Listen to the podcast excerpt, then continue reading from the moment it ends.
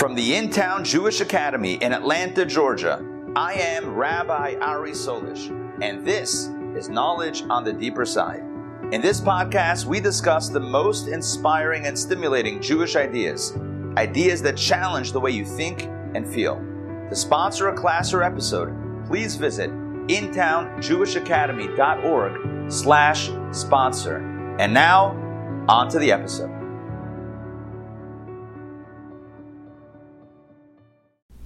A very warm welcome to Daily Power Parsha. This is our daily look at the Parsha, the Torah portion, Wednesday, July 13, 2022. And Torah portion this week is Balak. Balak, named after probably the second greatest villain of this week's Torah portion. It's very interesting. It's like we named the Torah portion after a villain, but we're not going to name it after Balaam, who's like the big villain on campus. It's Balak who hired him. All right. He's like a supporting role, like second villain. He's like not the main villain. He's like uh, the Oscars, I believe, have an award for this. It's like best supporting villain in a biblical drama. That award goes to who would be the nominees? Well, Balak, obviously. We got that guy. Who else would be a nominee for that? I don't know. All right. We, oh, Nadav and Avihu, maybe, because you know, Korach, and then they were the other guys. Who else? Okay, we'll have to figure this out. Maybe we'll do uh, we'll do an Oscars broadcast one day, a spoof Oscars for the Bible, um, Torah Oscars. Okay, let's jump in. Now that that's out of the way, let's jump into the Torah reading for today. Let's break ground. Uh, this is reading number four. Okay, reading number four. And because it's Wednesday, so that's right, Sunday, Monday, Tuesday, Wednesday is reading four, day four, reading four. And now we get into the blessings. Well, uh, Balaam is trying to curse, but they come out as blessings. Let's read that inside. So Balaam went with Balak. Yeah, where we left the story yesterday is that Balaam finally consented to go with the messengers of Balak, the king, and on the journey, then the angel stands in the road and blocks the way of the donkey. The donkey turns off into a field and then rubs against the wall and then stops full stop. And Balaam gets angry. He beats the donkey three times. Um, the donkey speaks to him and says, "What are you doing?" He says, you, are not listening. You're not going." He's like, "Have I ever?" She says, "Have I ever disobeyed you?" He's like, "Well, actually." Anyway, at that point, his eyes open. He sees the angel with a sword, and he realizes Okay, that's what's going on. And he apologizes and uh, continues on his journey. And then, of course, the king and the prophet, they meet. And now he's going together with the king, Balaam is, and they arrive at Kiryat Chutzot, which literally means a city of streets. Okay, trivia question. We just mentioned city of streets. If I say to you the word, the phrase, city of bridges, city of bridges, what comes to mind? What is which city has the most bridges in the world? Which city has the most bridges in the world? Go. Unmute and jump in. Venice. Venice. Uh, okay. What else? What else? Sarah, what did you say? Prague. Prague. I was thinking. I was thinking canals. What are you? But you're saying bridges. So bridges. Bridges. Straight up bridges. Yeah.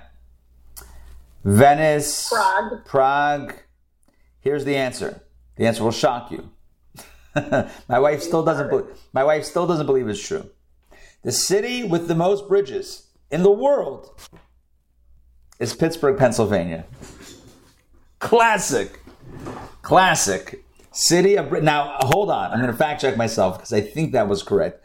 Um, city most bridges in world. Please be correct. Otherwise, I have to retract. The five cities with the most bridges. Here we go. Venice. Ooh. Oh, wait, wait, wait, wait. Okay, this is great. Um, should I bring you into this? Why not? Let's just let me share this. We'll just go through this. This has nothing to do with the parasha, by the way. But that's how we roll in DPP. Okay, so here we go. Venice, Italy has 391 bridges. Very good. Pittsburgh has 446. Heyo. New York. Whoa, I was wrong. 789. I was so wrong. Amsterdam, 1281. Not even close. Hamburg, Germany, 2300. Okay, so clearly, clearly, my Clearly, Leia is correct. Clearly, Leigh is correct. Clearly, my facts are wrong. What's crazy is that in Pittsburgh, this is stated as a fact that you learn when you grow up that Pittsburgh has the most bridges. And I feel like I've Googled it before and I've corroborated it. And it's funny that it seems to not be correct, although still looking for a recount. Someone stole the count from Pittsburgh, so we're going to look to uh, create a recount. I'm going to call the Secretary of State. We'll try to get that going. All right, back to our back to our story. So this is this is the city of streets, Kiryat Chutzot, that the king and the prophet walk arm in arm to. So now Balak, the king, slaughtered cattle and sheep and sent some to Balaam and to the dignitaries with him. And in the morning, Balak took Balaam and led him up to Barnoth Baal. No, that's not Barnoth. Bamot. Can't read. I don't know the number of bridges, and I also cannot read accurately today. Great, two for two. Bamot Baal. And from there he saw a part of the people. Let me explain what's going on. They first offered some offerings to get God, you know, buttered up, and then he led him to the top of a mountain or a hill, a mountaintop, uh, probably a mountaintop, mountaintop, where he was able to look out and see the encampment of the Jewish people. Remember, the Jewish people were encamping on their journeys, and then they now went to a, an overlook mountain, kind of overlooking that encampment. Let's continue. Balaam said to Balak, Build me seven altars here on top of the mountain, and prepare for me seven bulls and seven rams. I need an altar. It's like a yeah, an altar, a flat platform, and seven bulls, seven altars, seven bulls, seven rams. Balak did as Balaam had requested, and Balak and Balaam offered up a bull and a ram on each of the seven altars. Balaam, the prophet, said to Balak the king, Stand beside your burnt offering, and I will go. There's you wait here, and I'm going to wander. Perhaps the Lord will appear to me, and he will show me something that I can tell you. And he went alone. So imagine the scene. They're on top of the mountain. They're building altars. They offer a bull and a ram on each one. The prophet says to the king, You wait here, and he wanders off. Well, God did reply to this, uh, uh, God did um, turn to this situation. God chanced upon Balaam. And Balaam said to God, I have set up the seven altars, and I've offered up a, a bull and a ram on each altar just letting God know what's going on. By the way, I brought you some animals. The Lord placed something into Balaam's mouth. Basically, Balaam was looking for the opportunity to curse, and so God gave him what to say. And he said, Return to Balak and say as follows. And of course, God told him what to say. I don't know if he told him what to say as much as he put the words into his mouth, right? Where Balaam could not say anything but what God had made him say. I always think of that scene from The Matrix. The theme of from The Matrix where they bring in um, Neo. My my uh, is anybody with me on this Matrix? We did a course on The Matrix some months ago. Great course. Anyway, so in the beginning, yeah, in the beginning of the movie, they bring in so the guy, the hacker guy, who will later become known as Neo. So they bring him in for questioning. The bad guys bring him in for questioning, and he doesn't want to speak or he's speaking, they don't like what he's saying or something like that. And they basically do something that his mouth closes. It's very freaky. It's a weird scene. Like his mouth, he can't speak and it's like horrific situation. Anyway, along these lines, but not at all, is uh, what God does to Balaam, where he basically puts his words in his mouth and uh, Balaam can't say anything but what God tells him to say. And God tells him, Go back to Balak and say what I tell you. So when he returned, Balak was standing next to his burnt offering, he and all the Moabite dignitaries. So you had the king and the high ranking officials still by the altars, waiting for the prophet's return. So Balaam took up his parable and said, Now, what that means, took up his parable, you're going to see that throughout this parsha. Every time he begins to say something, it says he took up his parable. What that means is that he spoke in a very poetic, metaphorical uh, parabolic. I don't know, whatever parable uh, way of speaking. So it's not going to be straightforward. It's going to be kind of like you know illusionary. It's very um, with an a at the beginning, like very like a lot of hints and and allusions to things. He said the following: Balak, the king of Moab, has brought me from Aram, from the mountains of the east, saying, "Come, curse Jacob for me, and come invoke wrath against Israel." That's that's the terms of the of the deal, right? That's the contract. However, he says, How can I curse whom God has not cursed? And how can I invoke wrath if the Lord has not been angered? This is beautiful. You see what he's saying? He's saying, You're asking me to curse the Jewish people. How can I curse a nation whom God has not cursed? How can I invoke wrath if God is not angry? For from their beginning, and this is, again, it's very much um, non literal. It's very much an allegory or a metaphor or a parable. For from their beginning I see them, I see the Jewish people as mountain peaks, and I behold them as hills. It is a nation that will dwell alone and will not be reckoned among the nations. Who counted the dust of Jacob or the number of a fourth of, or the seed of, alternative translation of Israel? May my soul die the death of the upright and let my end be like his.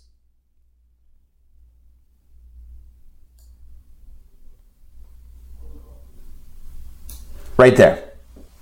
One, two, three, four. Four verses, or three and a half verses of Balaam's blessings. He was supposed to curse the people, but he says, that You hire me to curse. How can I curse? How can I invoke wrath if God's not on board? I see them as mountain peaks, as hills. They dwell alone, not reckoned amongst the nations, who counted the dust and the seed of Israel, dust of Jacob, seed of Israel. May my soul die the death of the upright and let my end be like his. Sounds like he's saying basically, I wish I would be like them, and I'm going to curse them. Now, clearly, this little uh, diatribe or monologue was not cursing the Jewish people, it was complimentary to the Jewish people. So Balak said to Balaam, the king said to the prophet, What have you done to me? I took you to curse my enemies, but you have blessed them. What are you doing? Bro, did you not read the contract? I mean, like, what's going on here? So the prophet answered, saying, What the Lord puts into my mouth, that I must take care to say. I can't say anything other than what God has put in my mouth to speak. I'm not speaking of my own desire, I'm channeling God's message. And that's the message that has come to me. That's the end of the reading. There is so much to talk about. We're going to use Rashi as a launching point, and then I'm going to get into what Kabbalah and Hasidic philosophy um, add to the conversation. But let's start off with Rashi. First thing we need to know is that they first thing we learn in this in this reading is that they arrive together at a place called Kiryat Chutzot, a city of streets. Rashi, a city full of markets Streets meaning markets. The shuk. Anybody familiar with the shuk? Has anybody ever been to the shuk in Israel? Shuk, the marketplace. Full of streets, markets, hustling and bustling, Rashi says, with men, women, and children in its streets. Why did he take them there? Rashi as if to say, see and have pity, so that all these people are not annihilated he was trying to, the king was trying to get the prophet on board with the plan. So he says, Come, look at the hustling, bustling cities of Moab. And the Jewish people will destroy everything unless you can curse them. That was, he was selling him on the project, getting buy in for this plan. Brilliant, if you ask me. Well, it didn't work, but brilliant idea at least. Balak slaughter cattle and sheep, Rashi a small number, only one bull and one sheep. Okay? Bamot Baal, he took him up to Bamot Baal. Ra, uh, Rashi says, as the Targum understands it, to the heights of his deity. Baal being the name of a deity. Bamot means the height, Baal of a deity. But uh, the truth is, he also took him on top of a hill or mountaintop to look out over the people. But anyway, Baal is the uh, is the infamous um, idol. Baal is the infamous idol. Um,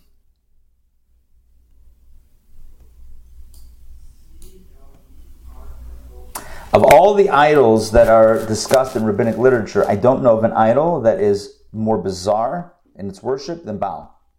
We've talked about it before. The person relieves themselves in front of in, in, in front of the in front of the idol. So it's a very bizarre idol, but it's what it's what was in vogue at the time, and um, so it seems like somehow he took him to the heights of Baal. I don't know if he took him into that experience of worshiping the Baal or to a place where they worship Baal on top of the mountain. I'm not sure exactly what Rashi means, but to the heights of the deity means something. Rashi is saying it means something. We would have to look at commentators on Rashi itself, but there's some sort of interesting message there. I will also say that by the end of the Torah portion, this is a very important point, after Balaam's curses have not been successful three times, so he gives him advice to send the young women to entice the Jewish men into sin. And uh, the way that worked, as we'll explain, as we'll see at the end of the Torah portion, is that they said if you want to um, consummate this uh, encounter, then you will worship the idol, and the idol of, of that was uh, was the Baal. Um, so clearly, here the Baal, the idolatry, is from the beginning to the end of the story. Let's get back inside. Um, okay, so they built all seven altars, seven bulls, seven rams. Balaam says, Wait here, I'm going to wander. Perhaps the Lord will happen to appear to me. Rashi, he is not accustomed to speak to me by day. If you recall, I mentioned this a few days ago. I mentioned this, I think, on Monday. And that is that God appeared to Balaam typically at night in the form of a dream. That's why he said to the messengers that came to fetch him to do this job from the beginning. That's why he said to them, wait overnight, and tomorrow morning I'll let you know, because God would come to him at night in the vision of a dream. In this case, it was the middle of the day, so he says, perhaps God will, will happen to appear to me. So, what's the perhaps? It's not a guarantee, because God is not accustomed to speak to me by day.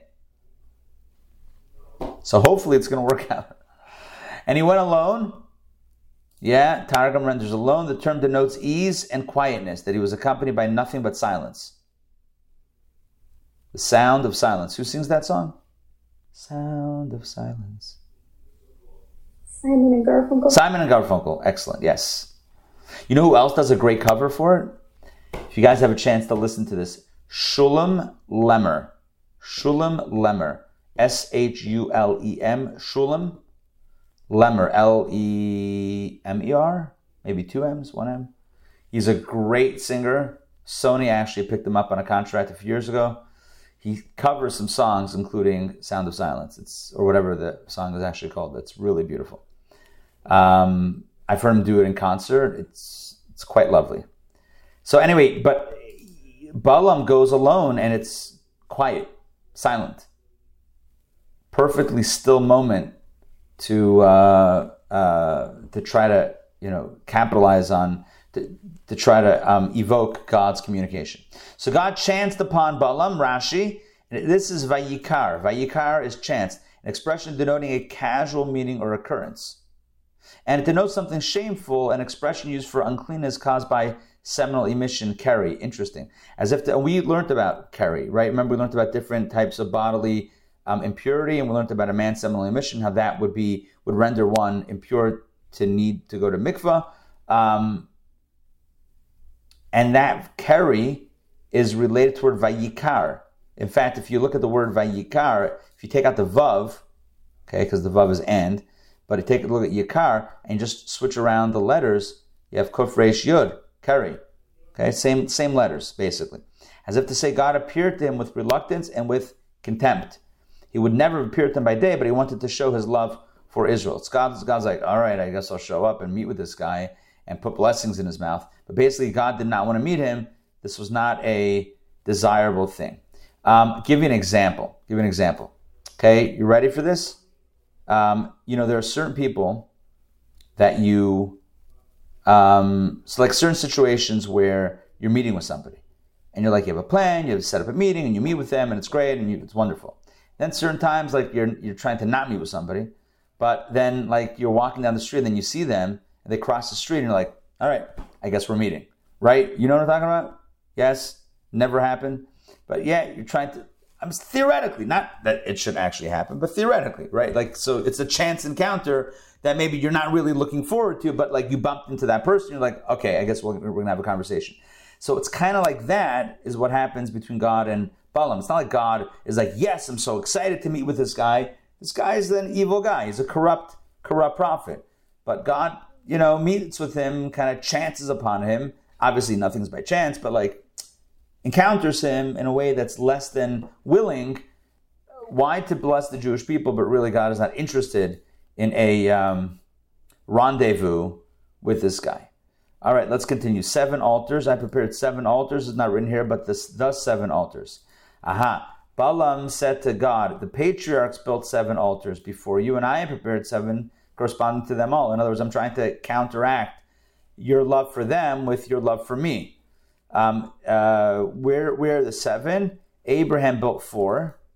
Okay, let's we'll, we'll keep a running tally. Um, there he built an altar. Abraham moved from there to the mountain and built an altar. Abraham pitched his tent and built an altar there, and one on Mount Moriah.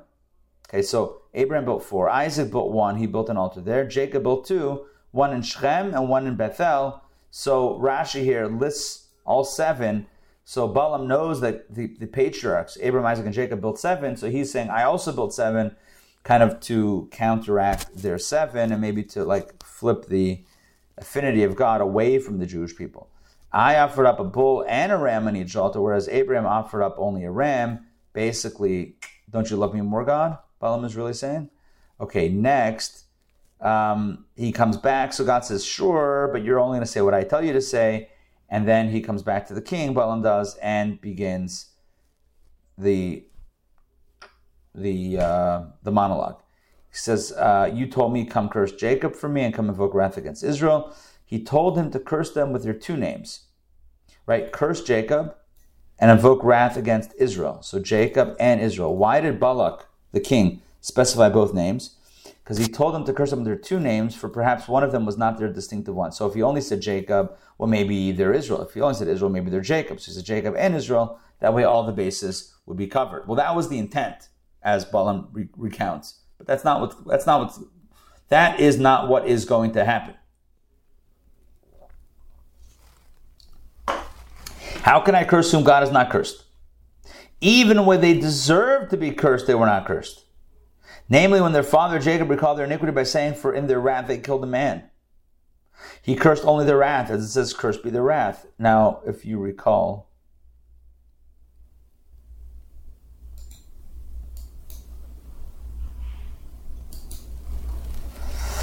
this is on yeah, Cursed be their wrath.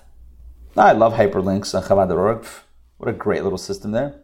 This is at the end of right end of the end of the book of. Uh, how come I say the Torah portion? It's so weird. This is the end of the book of Genesis. This is when Yaakov, when Jacob is on his deathbed, and he and he. Uh, I was going to say blesses, but not all of them. He um, speaks to all of his children, and so he calls in Shimon and Levi, and he says, "Cursed be their wrath." And Rashi now points out that Balaam is uh, that, that it's only their wrath should be cursed. He never says that they should be cursed, even when they remember they were the ones that uh, that that killed a man. They they they um.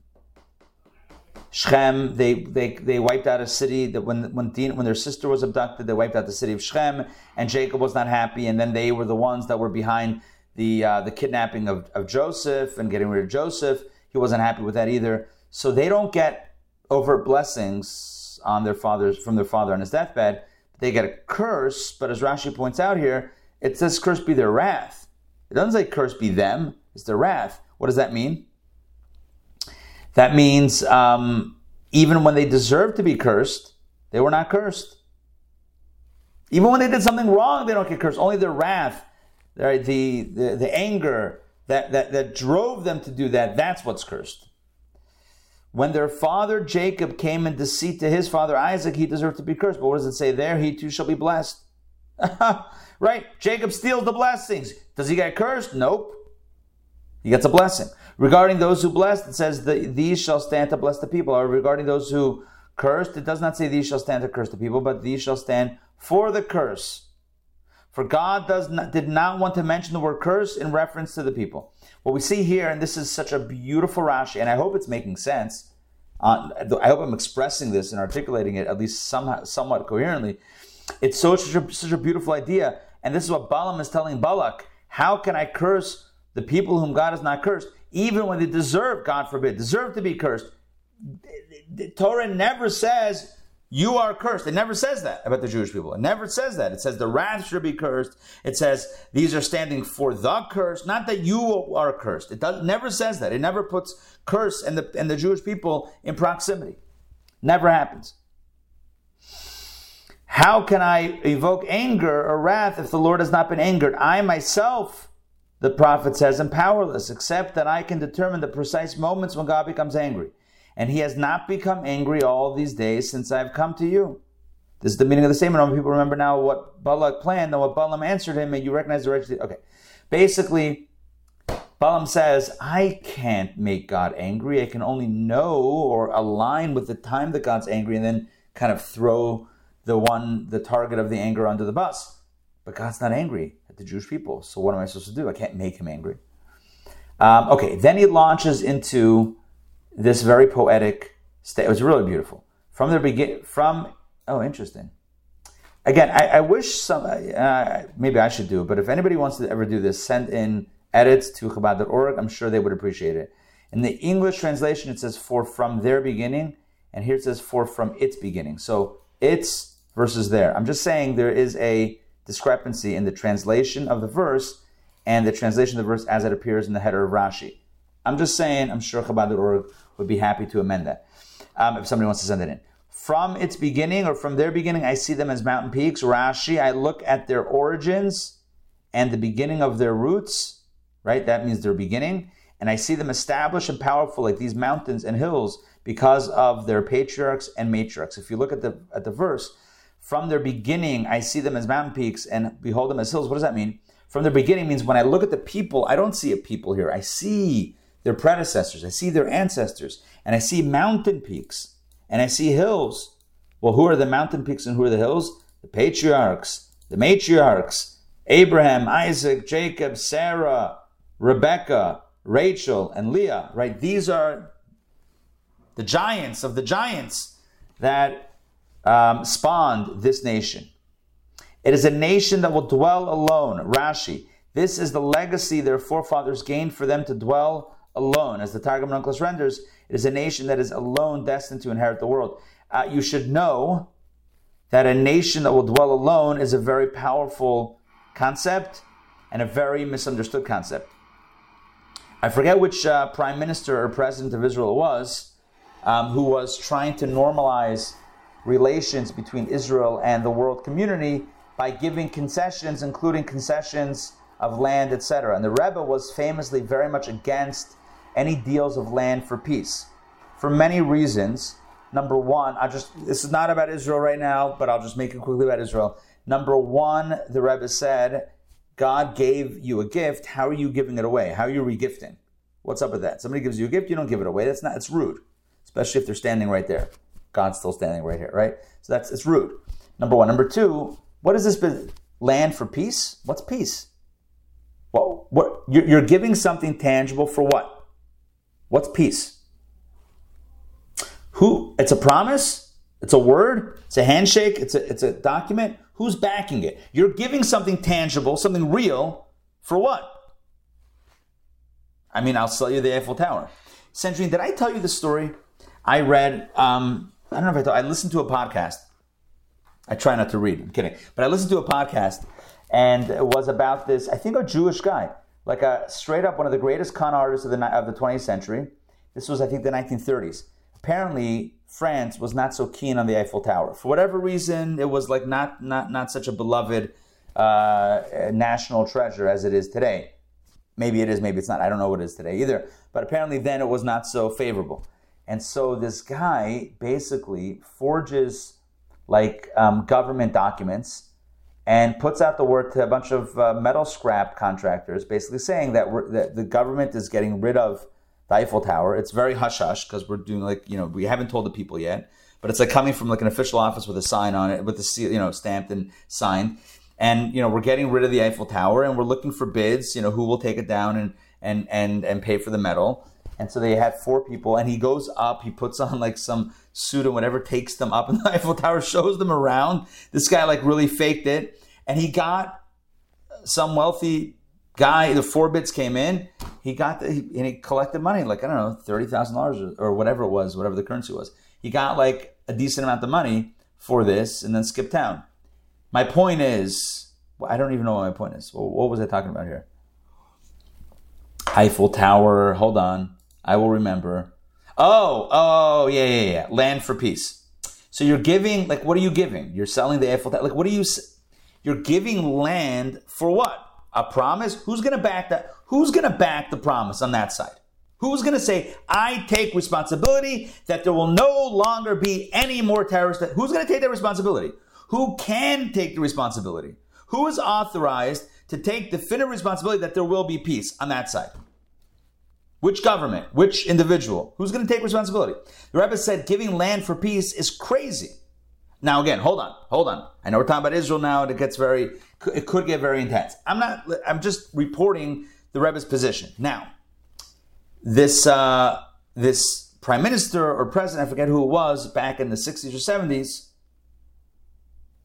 one of them, so um, was saying to the Rebbe that the goal is to normalize relationships so that Israel is not isolated in the world. You with me on this? They want to normalize so that Israel is not isolated in the world community. So the Rebbe said Jews and Israel being isolated is actually, on some level, is also a blessing. And where do we see this? Right here. Right here in this reading. Right? It is a nation that will dwell alone. That's not a curse. And Balaam wanted to curse the people, but these are the blessings. It is a nation that will dwell alone is a blessing. They will dwell alone. That means they don't have to be like everyone else. They can remain distinct. Not everyone's going to like it, and that's okay. Also, Hain Am Levadad Yishkon is God's blessing to the Jewish people. It's not the curse. Yeah, and that's the legacy their forefathers gained for them to dwell alone and will not be reckoned among the nations. The Targum paraphrases, they will not perish along with the other nations, for it says, For I shall make an end of all the nations. This is referring, of course, to the future time. They will not be reckoned with the rest. So when we don't really believe in like Armageddon and end of the world, but like, you know, when ultimately things shift and pivot, so the Jewish people will be in a unique position. Another interpretation, when they rejoice, no other nation rejoices with them. As it says, God alone will guide them to future happiness. And when the nations prosper, they will receive a share with each one of them, but it will not be deducted from their account. This is the meaning of and will not be reckoned among the nations. All right, let's let's move on. Um, who can count? The, the, the blessing continues. Who can count the dust of Jacob? Uh, what does that mean? As the Targum renders, the children of the house of Jacob. There's who can count the Jewish people. I mean, it sounds like the Jewish people will be so numerous. All right, that's up for debate. we don't have not that many of us, but okay. Um, who can count the children of the house of Jacob? Concerning whom it is stated, they shall be as many as the dust of the earth, or one of the four camps, referring to the four divisions. Another, that means the four camps, the encampments of the Jewish people, north, east, southwest, or east, south, west, north, as it was described in Torah. Another interpretation, the dust of Jacob is the number of mitzvot. Ah, they fulfill with dust are innumerable. The number of mitzvot they do with the earth, dust is earth, are who can count? Who can count the dust, the number of mitzvot? What are the mitzvot that are done with the dust? You shall not plow with an ox and a donkey together. You shall not sow your field with a mixture of seeds. The ashes of the red cow, the red heifer, the dust used for woman's spectacle of infidelity, and others similar to these. So here are all these mitzvot and many more that are done with dust or forms of dust, earth and ashes, etc. So these are all things that are referenced or alluded to and who can count. Oh, look at this, another discrepancy. Who counted or who can count the dust of Jacob? Who counted or can count? If anybody is interested in sending a letter to the editor, counted, can count. Discrepancy central. Okay, next. Or the mixture of the seed of, that denotes their copulations, the seed which issues from sexual intercourse. In other words, the idea is who can count the descendants, the progeny, there will be a number of them. May my soul die the death of the upright among them. Balaam says, the prophet says, I wish I were a Jew. And that is the ultimate compliment. Balaam says he wishes he was Jewish. He wants to be part of the part of the tribe. Holy cow! Balak says, "What are you doing? What's wrong with you? You've uh, you you you were supposed to curse them. You're blessing them. You want to be like them. Who are you? And what have you done with the real evil prophet?" And he tells him, What do you want? Whatever God tells me to say, that's what I say. I told you that from the beginning. Told you that from the beginning. Okay, so that is, that's Rashi. And I want to speak about a few ideas here. I spoke about the idea of being alone and how powerful that is. It's powerful to be alone. And I just want to, um, I just want to uh, um, emphasize that one more time. You know, oftentimes we think that life is a popularity contest. So if I'm not popular, then it's not a good thing. Judaism holds dear the, the idea that we don't, what's popular is not always right, and what's right is not always popular. It's a very important uh, motto. Motto um, to live with, life motto. Very important. It's a good bumper sticker. Put it on your mirror, right? What's popular is not always right, and what's right is not always popular. You are going to have, God tells us, Moses tells us, Balaam tells us, right, in this, you are going to have a unique mission in this world. Very unique. The rest of the world has seven laws, the Jew has 613. It's a lot. It's a lot. You have a unique role within the world including to be a light unto the nations. This is a very unique role and task. And God tells, sorry, and, and here we have from the mouth of a of an evil dude, right? From Balaam, a hater of the Jews. He's saying, You guys are unique, you guys stand out, you guys are alone, you have your unique purpose. I think, you know, part of the human condition is everyone wants to be unique right? Everyone kind of wants to stand out and not be like everyone else.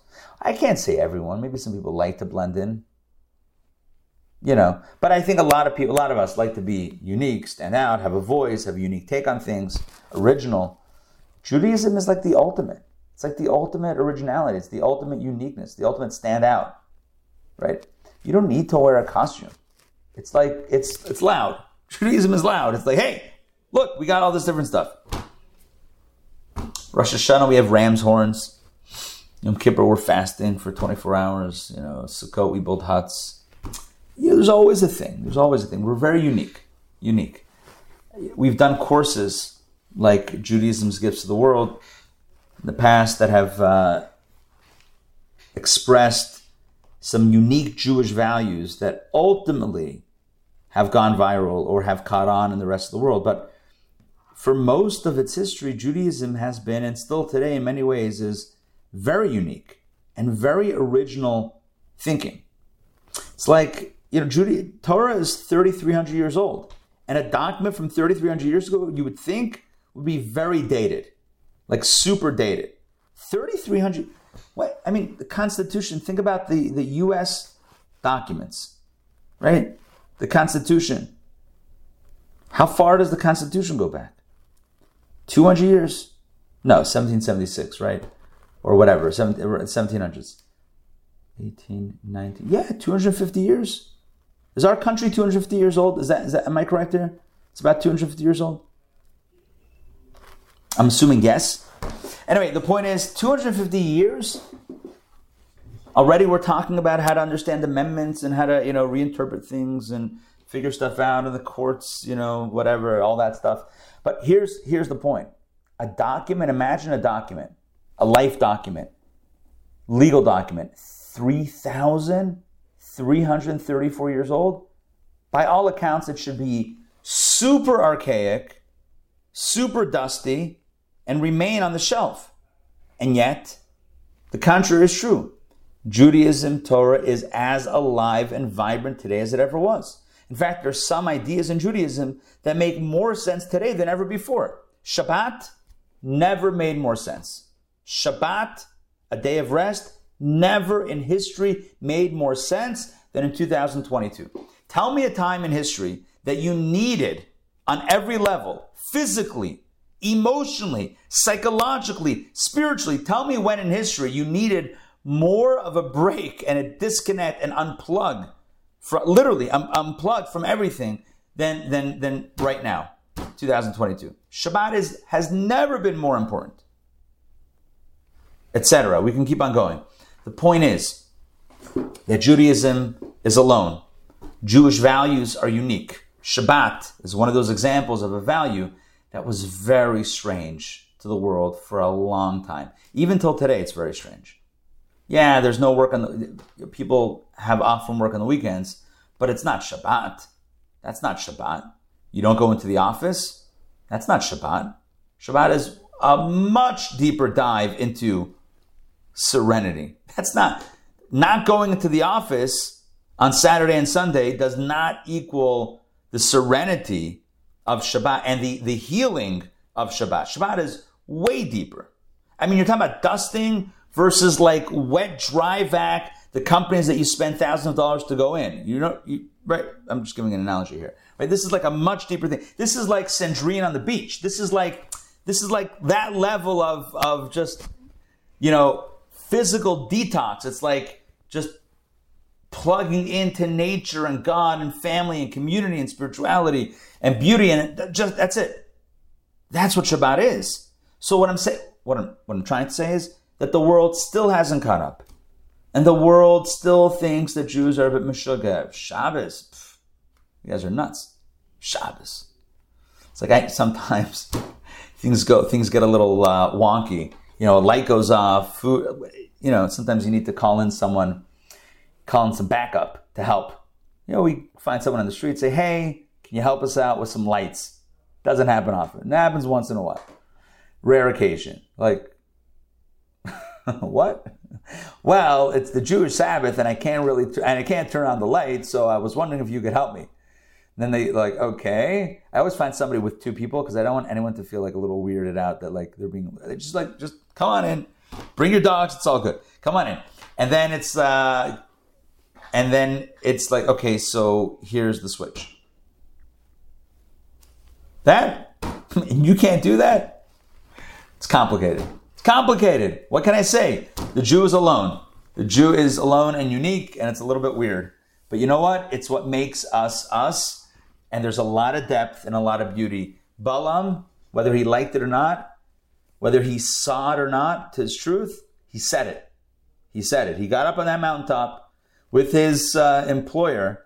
Very awkward. Can you imagine that tension over there? It's like, I'm paying you for this. It's like, I love the Jewish people. I wish I were one of them. Like, oh my, what are you doing? Bro, you're the bad guy. Don't, don't you know whose side you're on? You're the villain. But Balaam is saying, Hain am levada yishkan. This nation dwells alone. They don't reckon with others. They don't need to check in with the world. You know, it's like, you know, like people like lick their finger and they like hold their finger up to the wind, like which way is the wind blowing? That's never been a Jewish thing. If Jews ever did that, this none of this exists right now. The fact that we're here studying Torah, 30, it's, it's a crazy number. 3,000. Show me anyone that's studying anything for 3,300 years. No one. The fact that we're still doing that means that consistently, unbroken, for all of us here, pretty much, the, our predecessors made the choice, despite whatever winds were blowing, to say, I don't care, I'm staying here. That's a crazy level of commitment. And yeah, maybe for a generation or two, kind of it like, yeah, maybe it got a little loose or whatever it is. But we're all here right now. We're literally right here in this moment, studying Torah. And that's an amazing testament to not care so much about what's going on. We are a nation that stands alone. We are not reckoned among the others. What that means is we don't need to take a popularity poll to figure out what stance we should take. We don't need to consult the media or consult Hollywood or ask the actors and act, the actors what they what's their opinion on stuff, and maybe that's that should be our opinion. We don't need to consult a political party. We have our Torah, we have our document, we have our faith in God, we have our leaders. We know what we know. We know what our values are. It's an in- incredible strength. Imagine being in a hurricane and you and everything else is blowing and you're anchored and you're just like you're just you're you're solid in place. That's judaism. That's the anchor of judaism the anchor of torah. If we choose to latch on if we choose to carabiner car, carib, carabiner carabiner?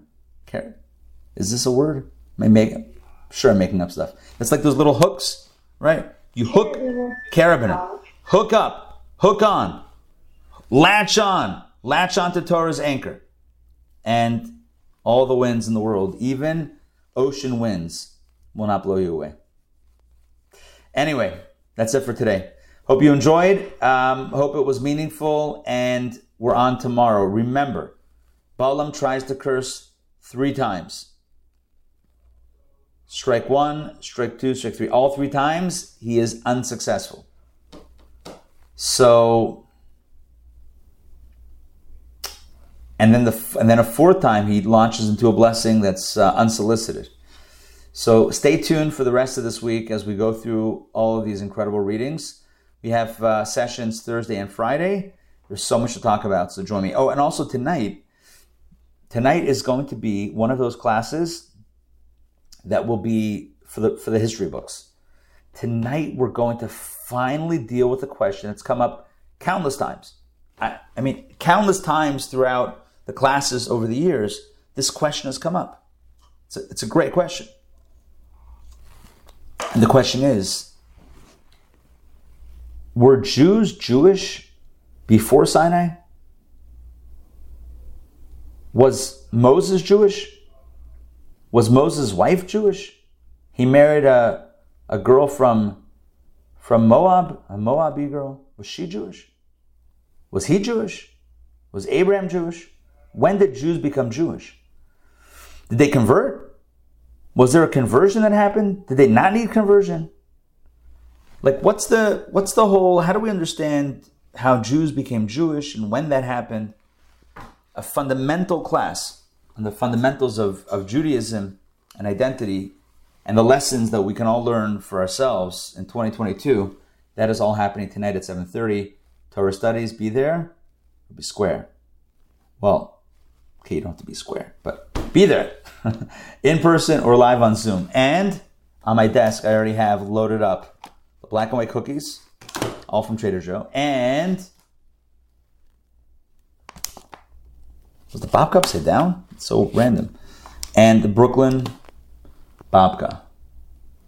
Trader Joe's chocolate Brooklyn babka from Monrovia, California. I'm kidding. It's from it's from Brooklyn. Okay, good. We'll see y'all. Uh, see y'all later and or tomorrow. Take care. Have a wonderful day. Enjoy Joy and Sarah and Sandrine. See you guys. Take care. Pleasure, pleasure.